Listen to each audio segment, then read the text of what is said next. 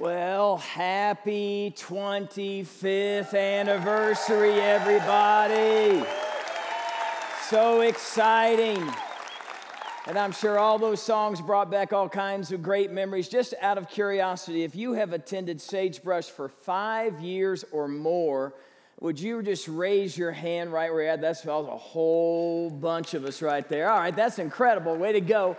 All right, if you've been here for more than 10 years, 10 years or more, raise your hand up high. Let me see where you're at. Wow, there's a whole bunch of you folks. Aren't you getting sick of hearing me? I tell you what. All right, let, us get into the deeper waters just for a second. Raise your hand if it's 15 years or more. 15 years or more. Wow, faithfulness right there, friends. Okay, we got to have the next group stand up. 20 years or more if you have been here. Wow, look at that.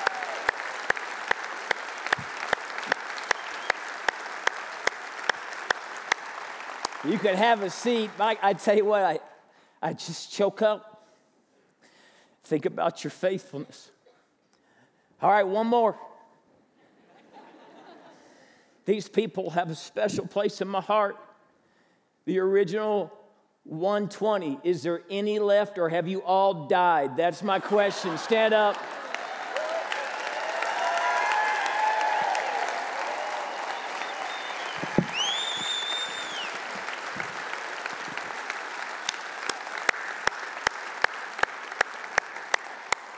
Boy, there are just no words for that original 120. I got to get my act together, man. I'm going to bawl the whole way through this thing, I tell you what. Those people, man, we wouldn't be here. And this would never have happened if it wasn't for them and for their faithfulness and how God used them.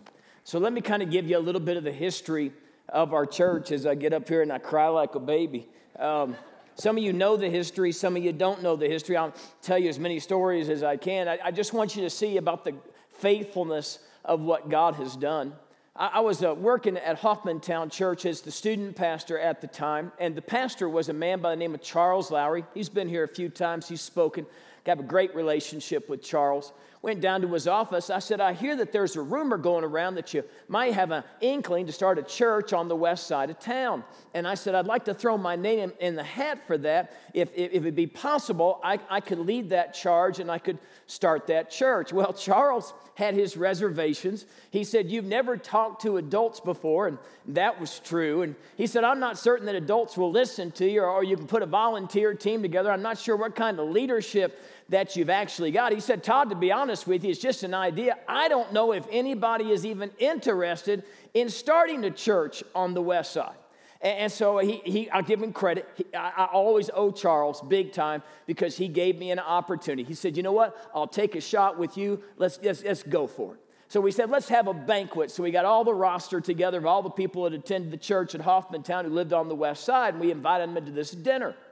Over 500 people showed up to this dinner. And I thought to myself as I sat there, I thought this is going to be the easiest church startup that has ever been because all 500 of these people are fired up about starting a church on the west side. Well, everyone anticipated that Charles was going to drive back and forth from the northeast heights to the west side. They thought he was going to pastor both churches. So you can imagine how stunned they were when it was announced that I was going to be the pastor of the new church on the other side of town. It would have been the equivalent of a Buffalo Bills fan hearing those words wide right one more time. It's just not something that you want to see, not something that you want to experience. Well, I, I, told the people, I said, listen, I'm going to start a class called People of Purpose. The purpose is to start a church on the west side. We'll have one on Saturday night, we'll have one on Sunday morning. I hope you'll come and you'll be a part. I just thought to myself, we're going to have hundreds of people come that very first week. So my wife and I, we got there early and we set up all the chairs and, and about a couple hundred chairs because we were just certain they were they did not come. They did not come. We had 15 on Saturday night and we had 15 on Sunday morning. That was it. First weekend, 30 people. I remember Charles stopping me in the hallway and saying, How'd it go? And I said, Oh, it was amazing, I tell you what. Why he didn't pull the plug at that point in time, I'll have no idea. But he said, just keep plodding away, just keep, keep inviting, keep, keep doing what you do. We'll see what God does. So we kept meeting, meeting as a class for the next few weeks and months. And, and all of a sudden, rumor got out that I was a decent speaker and, and that we were doing something really great on the West Side, or we're planning to do so. And we were having a lot of fun. So that class, that People of Purpose class, began to grow. And, and it got to a point where we had about 400 people coming to that class. Well, that started a whole other set of problems because there were staff members at the time that were paranoid that if we took 400 people over to the west side to start a church, that it would cripple the mother church. So, staff members, my brothers and sisters in Christ, were pulling my people out of people of purpose, having private conversations with them, telling them not to go and start a church on the west side of town. That, that, that was hard to deal with. Well, finally, we got the green light, and it was time for us to, to launch the church. And so I had to stand before all those people and the people of purpose class, over 400 of them. And I said, listen, if you're not going, if you've just been coming to have a wonderful time, we're glad that you've been a part, but now we're going to start the church. I need just the core that's going to do it. Everybody else, I need you to find another class for next week. And the next week, I put out the same number of chairs I put out the week before because I was just certain that they were going to come and they were going to help me. But almost 300 people didn't come back the following week. And that left me with these 120 faithful people. Well, one of the things that I learned along the way is that you go with the goers. And I had some goers, I'll tell you that. And so we began to buy our portable equipment. We found a place to meet. It was Petroglyph Elementary School. It was a very clean school, but it had its own issues, I'll be honest with you. Everything was short. The water fountains were really short.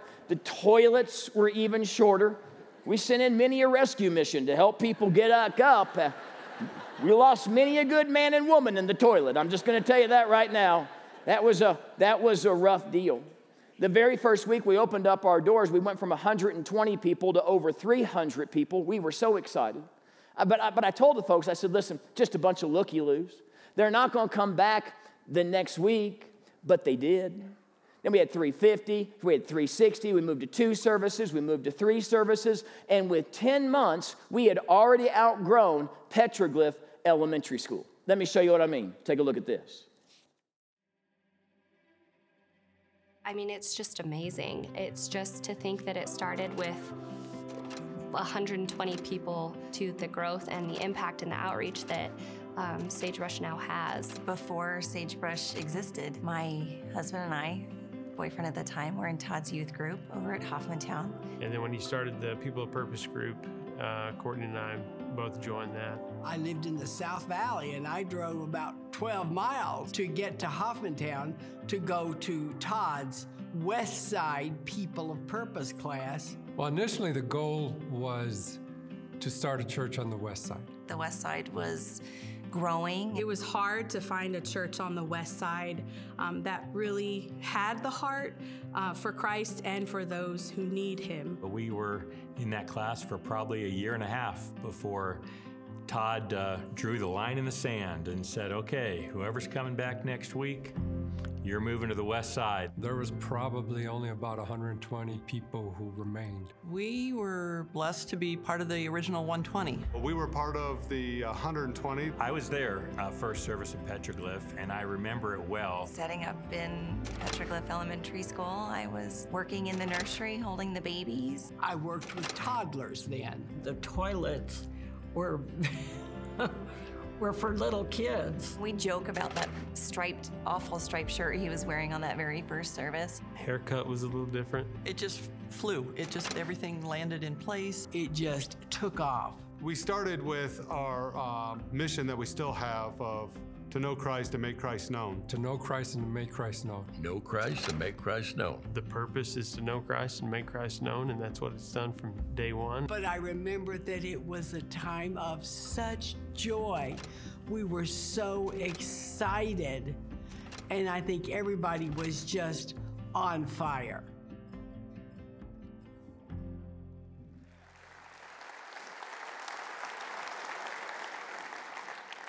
I get grief about that shirt. That was a Tommy Hilfiger. That was in. And that haircut, that was in too. I just want to make sure you know that as well. Well, the next seven and a half years, we set up and we tore down at LBJ uh, Middle School. We never know if we're going to have heat in the winter or if we're going to have air conditioning in the summer. Uh, we didn't have very much. We, we, we, didn't have very many people coming at the time. We didn't have a whole lot of money.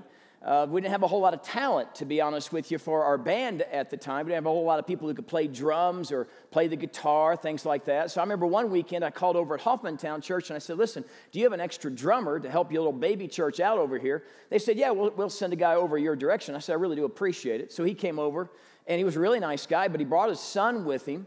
And while we were playing in the first service and he was drumming, I, think a demon got a hold of that child because he starts running around screaming in the whole auditorium. He kept doing it even when the preacher was preaching. I wasn't preaching that particular weekend. So I grabbed a hold of him and sat him down next to me. Well, the dad didn't appreciate that too much. And between services, he took off with his son. Now, it was bad enough losing a drummer, but he took our only pair of drumsticks with him. And I, I, don't know if you know how expensive drumsticks are. They're expensive. They're expensive. We had counted all our little money together to buy a single pair of drumsticks. He took off with our drumsticks. I remember looking around going, Where'd our drummer go? And they said, Well, he's just left. And I said, He took the drumsticks. And I ran out into the parking lot. I'm waving my arms. I didn't care if he left. I just wanted my drumsticks back once again. But he took off with my drumsticks. Well, we had another service to do, and so I went back inside and I began to ask different people. I said, Does anybody play drums? Does anybody play drums? So I went to one of the guys who was off that weekend and normally played the bass guitar, and I said, Do you play drums too? He said, Not very well. I said, That's okay. We don't have any drumsticks. so we ran down the hallway, found PVC pipe. I cut a couple of pieces of PVC pipe, and those were our drumsticks for that particular weekend. But somehow God blessed all that. I don't, I don't know how people just kept on coming. We are moving from another service to another service. Uh, at, at, that point in time, we had the idea that we need to start saving more money for our future to get property, etc. And so our associate pastor at the time, a man named Randall Stotts, he came to me with an idea. He said, Todd, I think we can raise some, some, some money. And I said, Well, how do you want to raise it? And he said, Let's sell our plasma. That's what he said to me. He said, Let's sell plasma. You, you, you didn't get that wrong. We're that church, okay? That's a part of our history he was all excited about it and had a sign up sheet in the back. And he got up there and he made his big announcement and said, Hey, we're going to go out next to Friday night and Saturday. I'm going to be there. And you give your plasma and then you give us the check for your plasma. and then we'll, we'll put it towards the future property and towards the future building. So I remember after service walking up to Randall and I handed him two $20 bills because you're going to get 20 bucks for the plasma. Handed him two $20 bills. I said, This one's for me, this one's for my wife. We like our plasma an awful lot. But there were a lot of people that donated money and gave plasma. Friends, we're here today because people donated their plasma. Well, that's incredible, isn't it? Well, we finally bought the piece of property that we're on here at our Riverside campus, and we were about a million dollars short. And we had probably about seven, eight hundred adults that were coming at the time, and we paid off a million dollar debt in a one year period. And then we realized, isn't that good? And then we realized that it was time to go into big debt because we needed to build the buildings. And so we needed $11.4 million. Now, there's not a bank alive today that would loan a church $11.4 million with a congregation of less than 1,000 people. But this was that small window of opportunity when the banks were all wiggity whack, giving money to whoever they wanted to give money to. And so we ended up getting $11.4 million.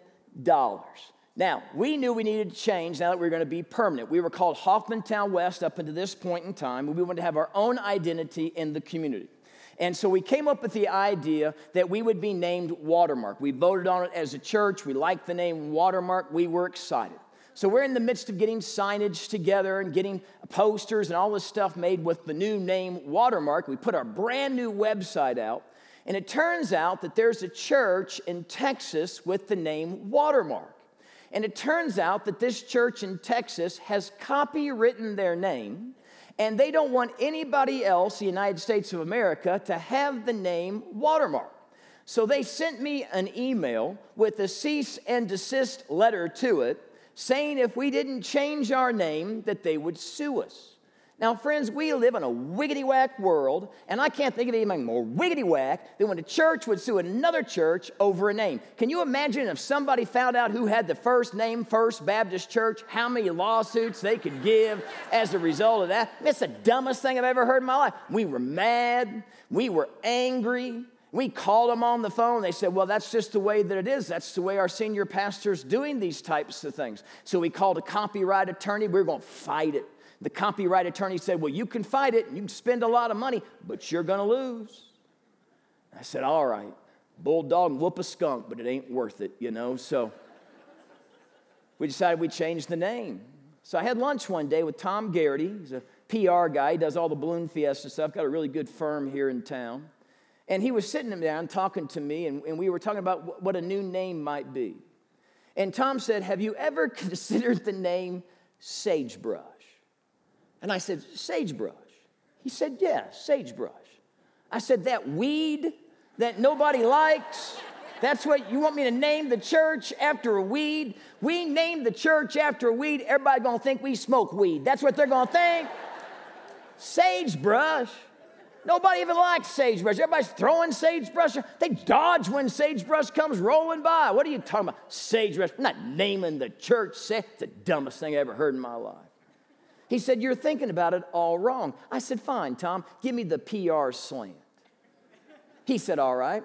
Sagebrush is a beautiful plant in the desert that covers the entire Southwest. Now, that's a PR spin if I've ever heard it.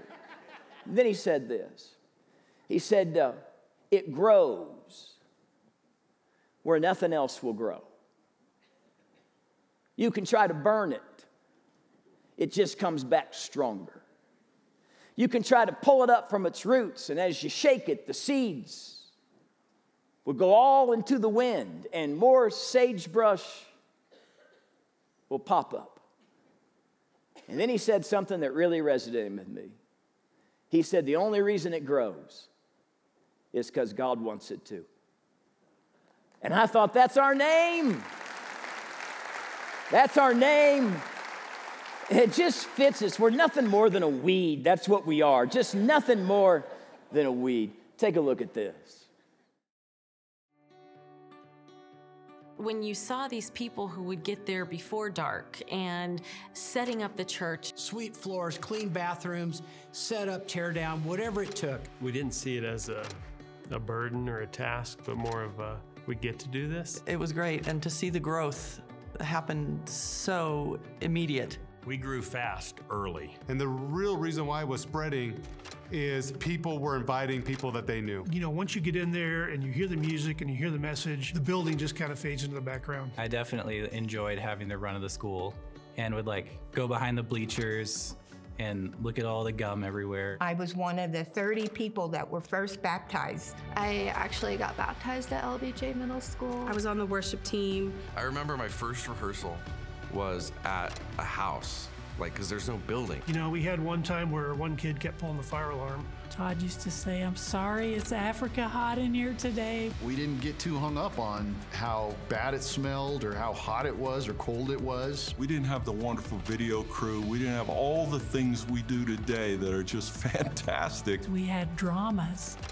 where you know people were actually acting in these dramas. We were uh, wanting to do more with discipleship and counseling and care for people. Uh, we were wanting uh, more space for staff to office, uh, more time to rehearse music. LBJ was just not going to be big enough for what God wanted to do. And when Coors and La Orilla came up, I mean, it was just so exciting to go down there. And we walked the land and prayed over it. Then obviously we had to have a capital campaign to raise money. And we paid it off basically in a year. There was a groundbreaking ceremony held a lot like you see on the news with the shovels and everything. At one point, Todd said, you know, God had purposed this land for us from the beginning of time. And, and we prayed uh, for, for the people that we're going to come here one day and that we're going to hear the message of Christ and know that God was going to move uh, and, and change lives on this property, on this land.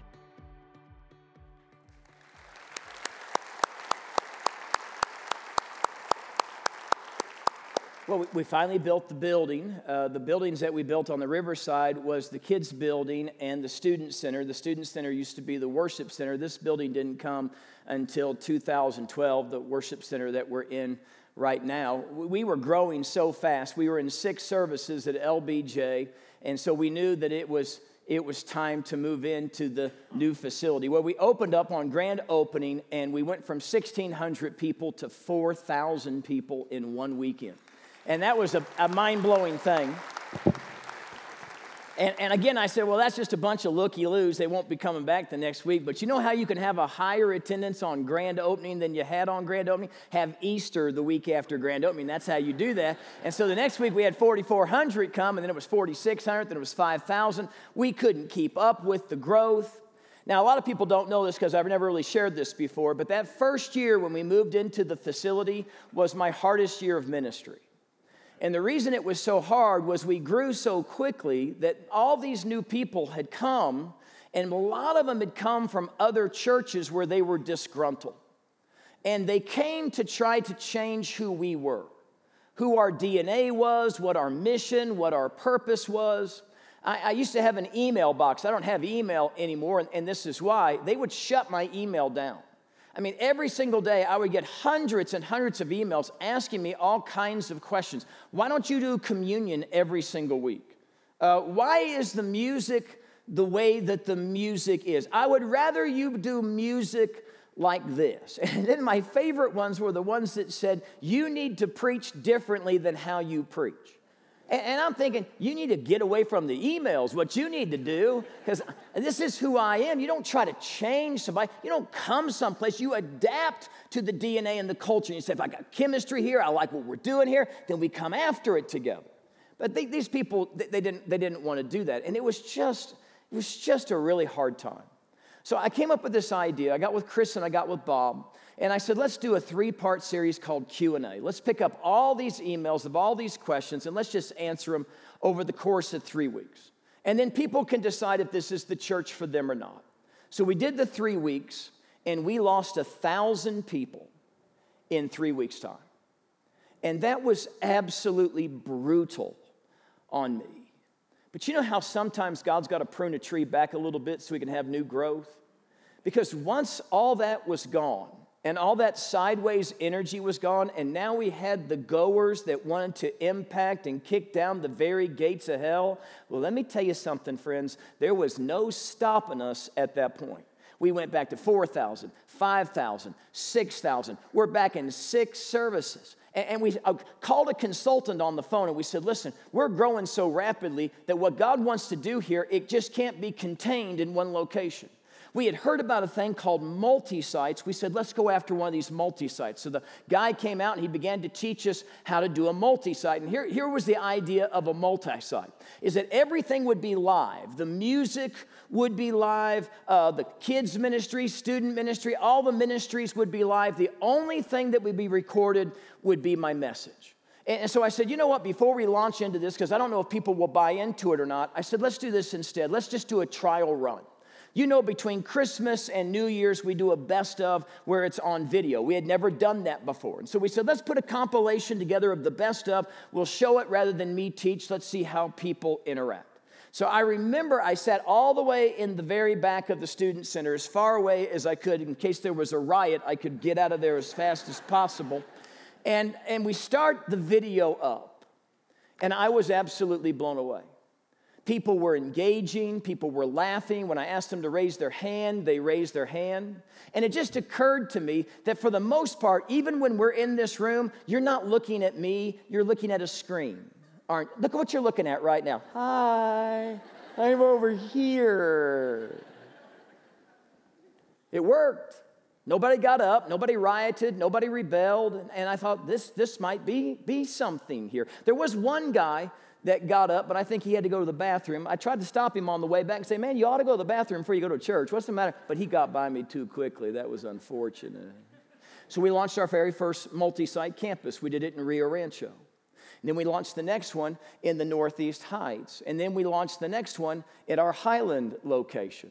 And then there was Los Lunas, and then Farmington and Belize. They almost launched simultaneously. Then we launched our Santa Fe campus. And then after we launched our Santa Fe campus, well, this past year, you know that we just launched our Uptown campus. Well, we were cooking with kerosene. I mean, we're baptizing thousands of people every single year. We are hitting attendance marks like we never have before. We're doing ministry like we never have before, but we're also incurring debt like we never had before. And all that expansion and all the buildings that were built and all the things that had to be done, we ended up with a debt ceiling of $18.5 million. Well, this past Tuesday at 1241, we called the bank and we paid off the last $2 million of debt. We own everything.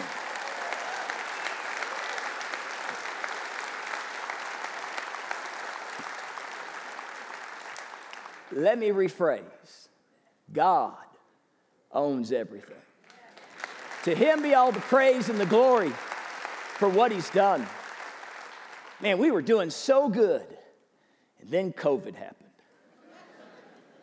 And that was the second season that was the most difficult.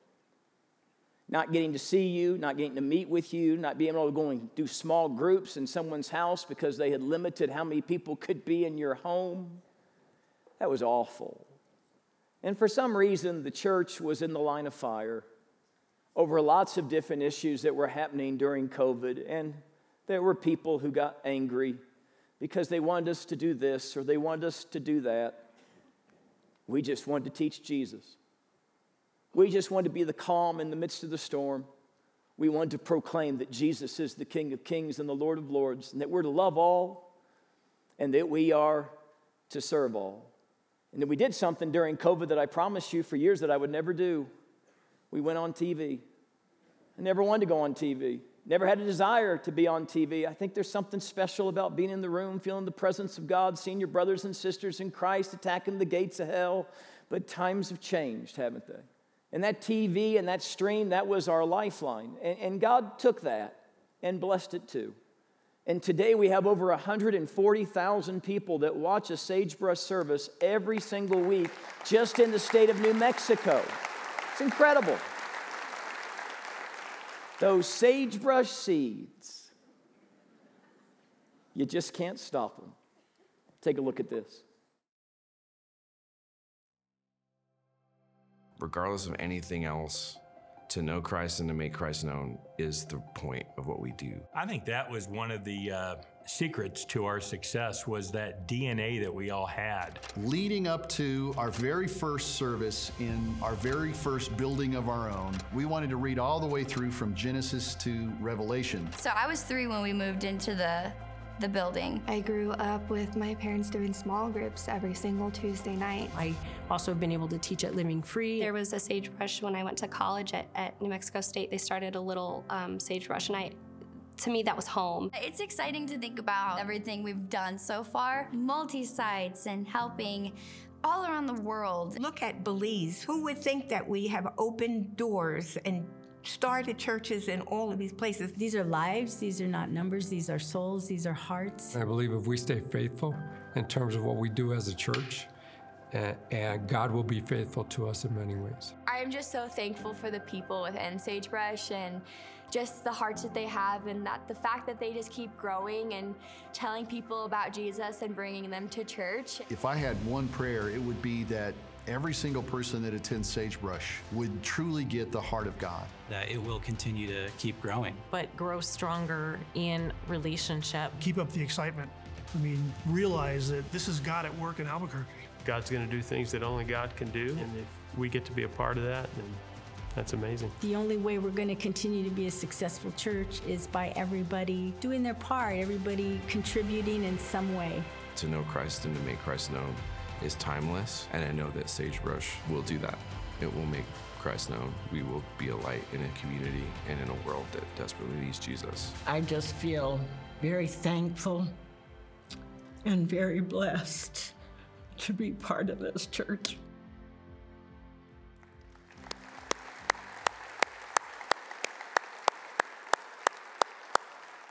So, why did we start it? We started because we want to reach one more person for Jesus. Because every single person, every single person matters. I think about the spiritual condition of our city all the time. Next time you're driving home and you're driving through your subdivision, do it a different way. And what I mean by that is look in those homes and see the people, but this time really see them. And realize that the national statistic in the state of New Mexico is that 90% of the people that we have interactions with every single day do not have a relationship with Jesus Christ. 90%. And someone has to go to them, someone has to share it with them. Where we get this idea? We got it straight from what Jesus did. Matthew chapter 9, verse 35 says, Jesus went. He didn't wait for the people to come to him, he went to where the people were at. Jesus went through all the towns and villages, teaching in their synagogues, preaching the good news of the kingdom, and healing every disease and sickness. And when he saw the crowds, he had what? He had compassion on them. His heart broke wide open for them because they were harassed and helpless like sheep without a shepherd. Sheep without a shepherd is a recipe for disaster, isn't it? Because sheep are defenseless, aren't they? They don't have any fangs or claws. They, they don't have a nasty growl to keep predators away from them. Sheep are also not very smart, they're, they're stupid. You're never going to see a sheep trainer. You're never going to see a sheep do tricks. And, and I'll tell you the third thing about sheep they're a bunch of followers. They'll follow each other right off a cliff. If a shepherd's not there to protect them and to guide them, one will go off a cliff and the next one will go off and the next one will go off. And before you know it, you, you got a big old bed there at the very bottom of cotton that's all dead and bloody right there. You know, the Bible says that we're sheep, that Jesus is our shepherd. That's the truth, isn't it? We're, we're kind of defenseless. Little cold will knock us out for days, won't it? And honestly, we're not that smart, are we? How many times you said, I'll never do that again, only to go back and do it again? And how many fads have you lived through? Trying to fit in, be like everybody else. Let, let me show you what I mean. Take a look.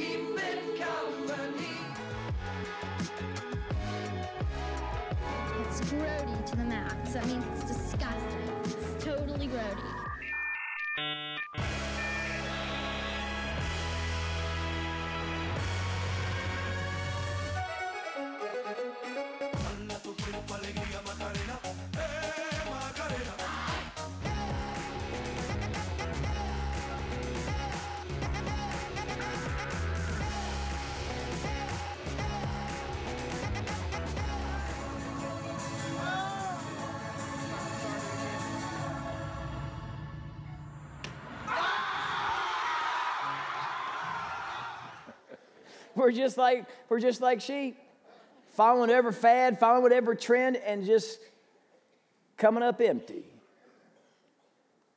Jesus' heart broke over people who were searching for meaning and purpose outside of him. Do you remember what it was like to be harassed and helpless? With no hope, so empty and so confused? My guess is that someone came into your world Someone told you that God loved you enough to send his son to die on the cross for you, that he didn't stay dead, that he rose again from the dead. Somebody told you that he's a friend that sticks closer than a brother. That even when you walk through the valley of the shadow of death, you'll fear no evil because he's with you. His rod and his staff, ah, they comfort you.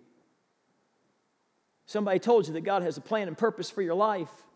And regardless of what you've done, regardless of all your missteps, regardless of all your rebellion, regardless of all your sin, He's still reaching out to you, still calling out to you, still has an amazing plan and purpose for your life. And all He wants to do is life with you. He's for you in every way. And when you heard about the amazing love of God and you heard about the sacrifice of God, your heart broke open. Man, you repented of your sin. You said, I don't want to live that way anymore. You believe that Jesus is God's Son, that He died on the cross and that He rose again from the dead, and you committed your life over to Him, and you said, Everything I am, and everything I hope to be. I just want to live my life for Jesus. And now you have the greatest gift of all. How many would say, by a raise of the hand, all campuses, that Jesus is the greatest thing that's ever happened to you in your entire life? Let me just put him up high. Let's give praise and honor to him. Absolutely. He's the most important thing that's ever happened in my life as well. So here's my question What are we going to do with that? This is not a place where we keep this information to ourselves. This is not a place where we've come for the last 25 years and we sit sour, soak, and split and not advance the kingdom of God. This is a place where we put in sweat equity. This is a place not for small sacrifices. This is a place that you give your very life to because you're going to advance against the gates of hell. You, you set up rescue missions and you do what is necessary to reach one more for Jesus because there really is a heaven and there really is a hell, and people really are going to one place or the other. So here's my question If everybody was like you, what kind of church would we have here today? Because let me tell you about the original 120. They couldn't look for someone else to do what needed to be done because there wasn't anybody to turn to. They couldn't look for somebody else to volunteer in a ministry that really wasn't their skill set. Everything was our skill set. And not a one of them freeloaded. They sacrificed. They gave generously because they believed that building up the kingdom of God was more important than building a kingdom of mud. So, what's your next step? How can you be the church rather than just attend one? How can we be certain that the next 25 years is even greater than the first 25 years? It's going to be when every single one of us says, Lord, here am I. Send me, use me, stretch me, lead me, guide me. God, use me in a way I never even dreamed possible. God, don't let me ever be satisfied with just showing up to church week after week after week. Help me to roll up my sleeves and be the church. Let's pray. Dear Heavenly Father, thank you for the past 25 years. It has been such a great ride. Thank you for my bride who stood by me, sustained me helped me through the highs and the lows. Lord, what could we do? What could we be? You're not done. I know you're not done. Not done with us, you're not done with this group. What more could we accomplish if everybody would take that next step? So give us the courage to do it. For every one of us to be the church. We ask this in Jesus' name. Amen.